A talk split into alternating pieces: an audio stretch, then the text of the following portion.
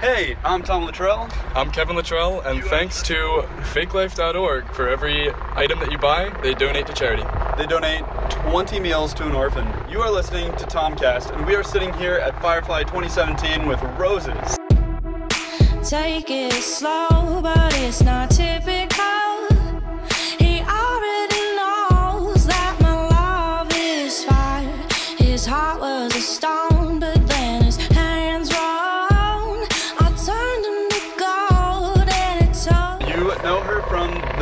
Chainsmokers song Roses, but she is so much more than that. Like, is that the weekend flying around or is that the news? We could be beautiful.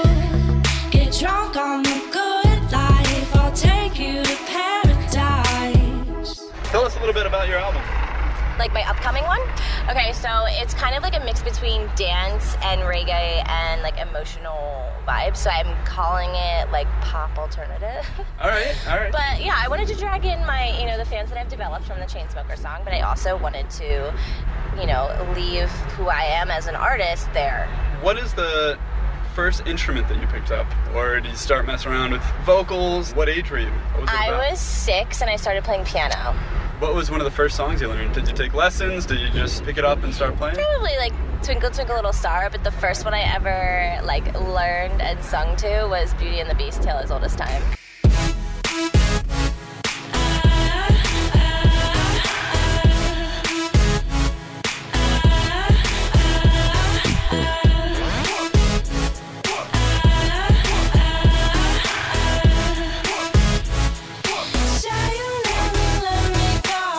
Is your creative process like? When you actually put pen to paper, where are you? What are you doing? It's different every time. You know, sometimes I feel inspiration or I get like a, a lyrical inspiration or a concept on reading a book, on a train, whatever. I'll write it down. Sometimes I'll just sit down at the piano and I'll start like humming melodies first. You know, it really is different every time and it depends on my mood and what I'm feeling. I wanted to love you. I wanted to be with you. You wanted my heart to stop, stop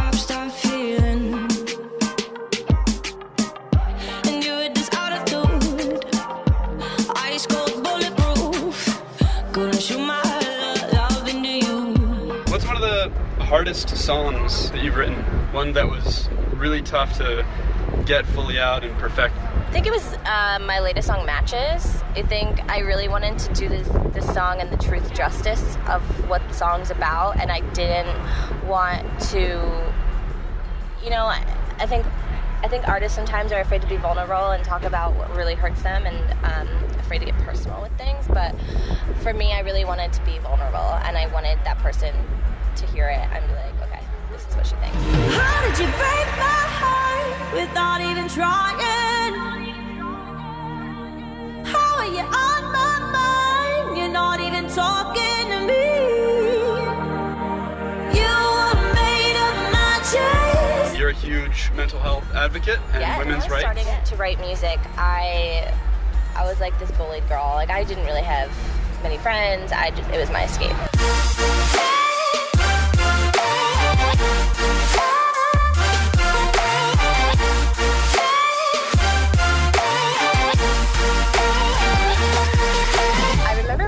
An Adele video that my mom got me for Christmas or something, and she said like, in my music, I allow myself to be most vulnerable. Like I'm reading my diary, and that day I was like, I want to write music. Like I want people to know how I feel, and I I want people to know that it's normal the way that you feel. So as far as the mental health goes, like I wanted people to realize that what you're feeling is okay because it's your feelings. Like you don't have to justify that. You used to be. I found my own reasons why you weren't the best for me. Why couldn't you be the best for me? I think that it's important for women to speak about their emotions because yeah, we're emotional beings. We don't have to act and play it off cool and, and we get to be empowered and we also get to have these feelings that we don't need to be ashamed of. So I think that it's important as a woman in the industry that I provide that outlet for other girls.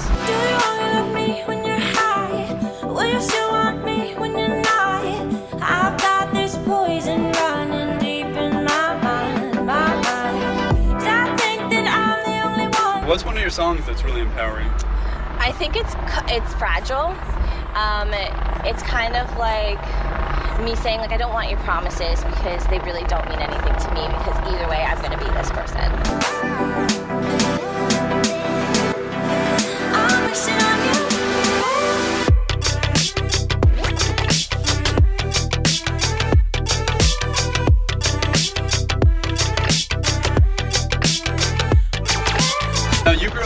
Philly, is that right? Yes. Yeah. What part?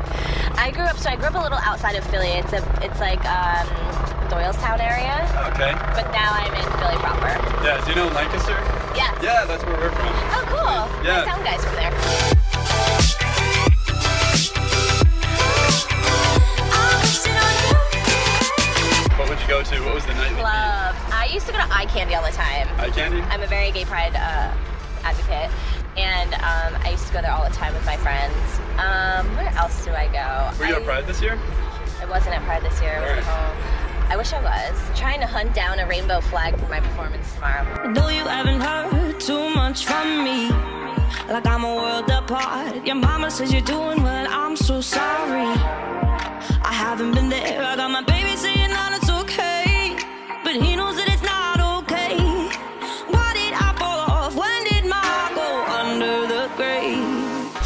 backstage rituals? Not really. I mean, me and my drummer will have like a tequila tonic and then we'll do like a high five thing that we do. But other than that, I kind of just like soak it all in and then um, I'm just ready to get out there really. Tell us a bit about your tattoos. Okay, so I have serotonin on my arm. My dad's a chemist, and I'm obviously a big mental health person. So serotonin is the chemical that makes you happy, and I, it, to me, it's always been a journey to happiness.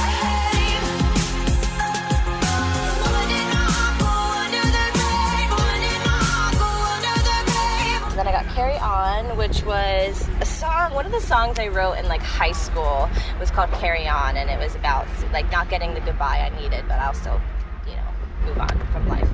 Um, I have an elephant because I'm obsessed with elephants. They're good luck with their trunks up. And then I have what else do I have? I have this one for women, obviously. And then I have a rose.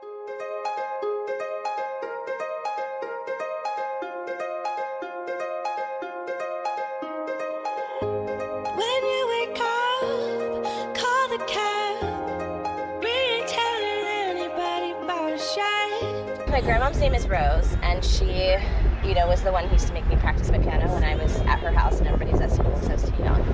And, you know, we would just sit there and she'd play and I'd play and we'd sing, and she's like my favorite person on earth, so I just owe a lot to her. So take my hand secret. Take my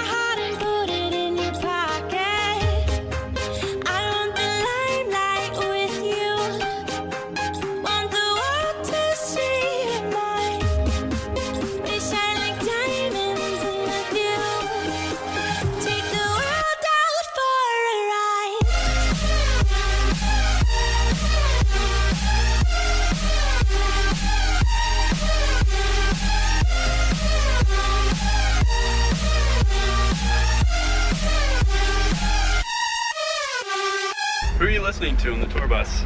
Okay, so currently I'm listening to, I was listening to the Harry Styles record. I'm like obsessed with it. I think it's like so cool. Would you consider yourself a directioner? You're I like, mean- okay, I dig this I stuff. mean, yeah, I think that they have had a great journey, and I love that where they've where they're coming from now- now too. And I think that it's so awesome that they're reinventing themselves because I think it's so important to keep your individuality Yeah. as far as coming out of a huge group like that. So yeah, I'm I'm sure I'm a directioner.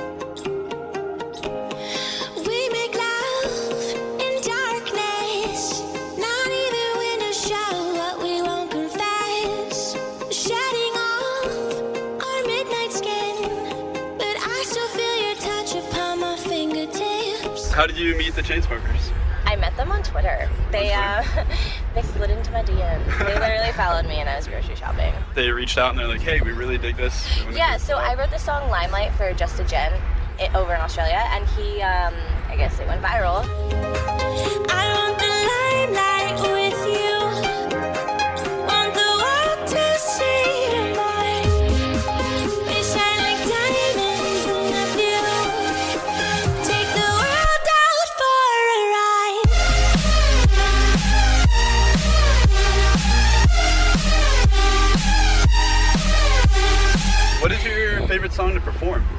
On stage?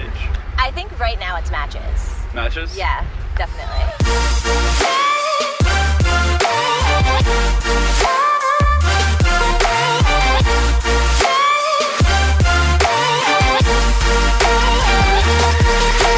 Do you think that's also the one that gets the crowd going the most? Definitely. Yeah. I think that it is super fun. My drummer does this like where he stands on his like stool and goes, no, I don't want to give it away.